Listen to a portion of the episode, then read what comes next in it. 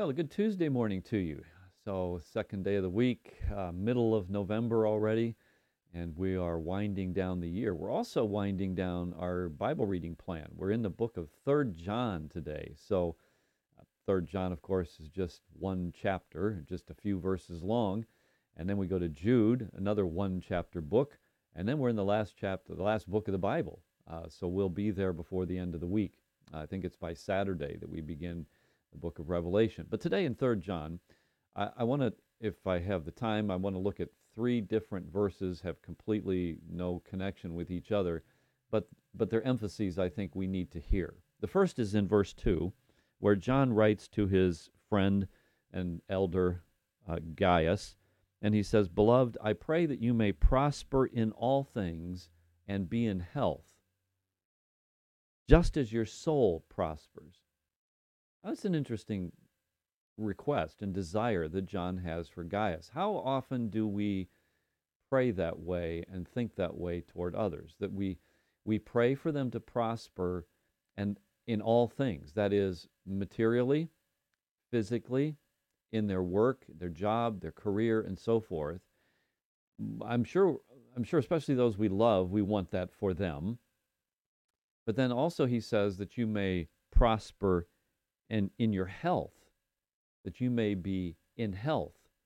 Now, again, we generally pray for health in regard to somebody who's sick. We pray for them to get better. But what about what about praying for each other that we make choices that promote health so that we, you know, we behave in a healthful uh, manner, we have a healthful lifestyle. And he says, I do this even as your soul prospers.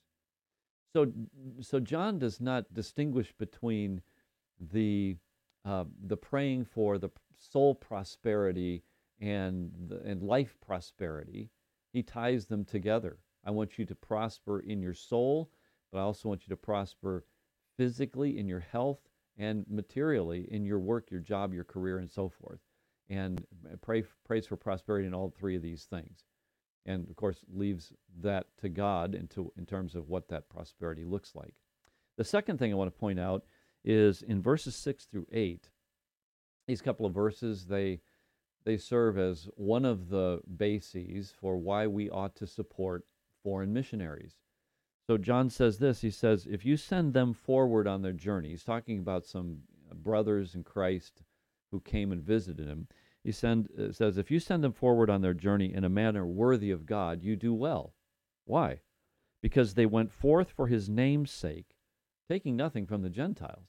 So these are, these are pretty, pretty much like what we would call missionaries people who go to taking the gospel someplace else, but they're not going to expect remuneration from those who receive the gospel from them.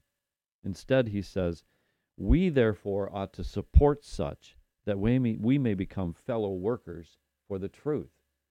So, one of the things that's good for and healthful for a local church to do is to support foreign missionaries, um, become partners with them in their work of the ministry, uh, not expecting them to go to another country and to get to get remuneration from those they're trying to serve, but to support them so they can give themselves wholly to it. So we need to be faithful in that kind of missions giving as well. And then the third thing I wanted to emphasize is uh, seen in verses um, 9 and 10, and particularly verse 9, where John refers to this guy Diotrephes. He says, I wrote to the church, but Diotrephes, who loves to have the preeminence among them, does not receive him, does not receive us.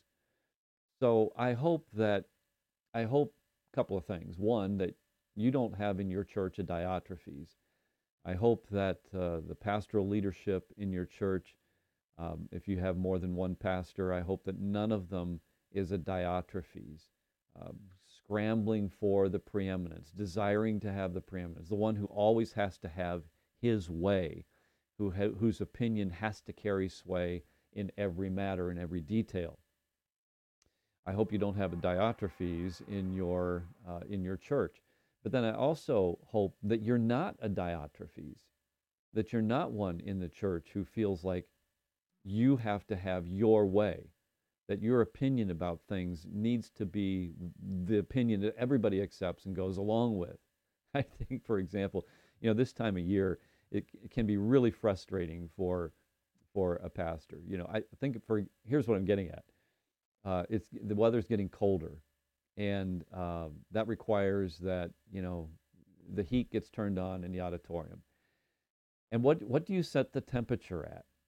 You know, there's some people in our congregation, for example, whose thermostat in their home is set at 74. I I'd choke. uh, mine is set at at home is set at 70. There are some people whose thermostat is set in the mid 60s, and some even lower than that.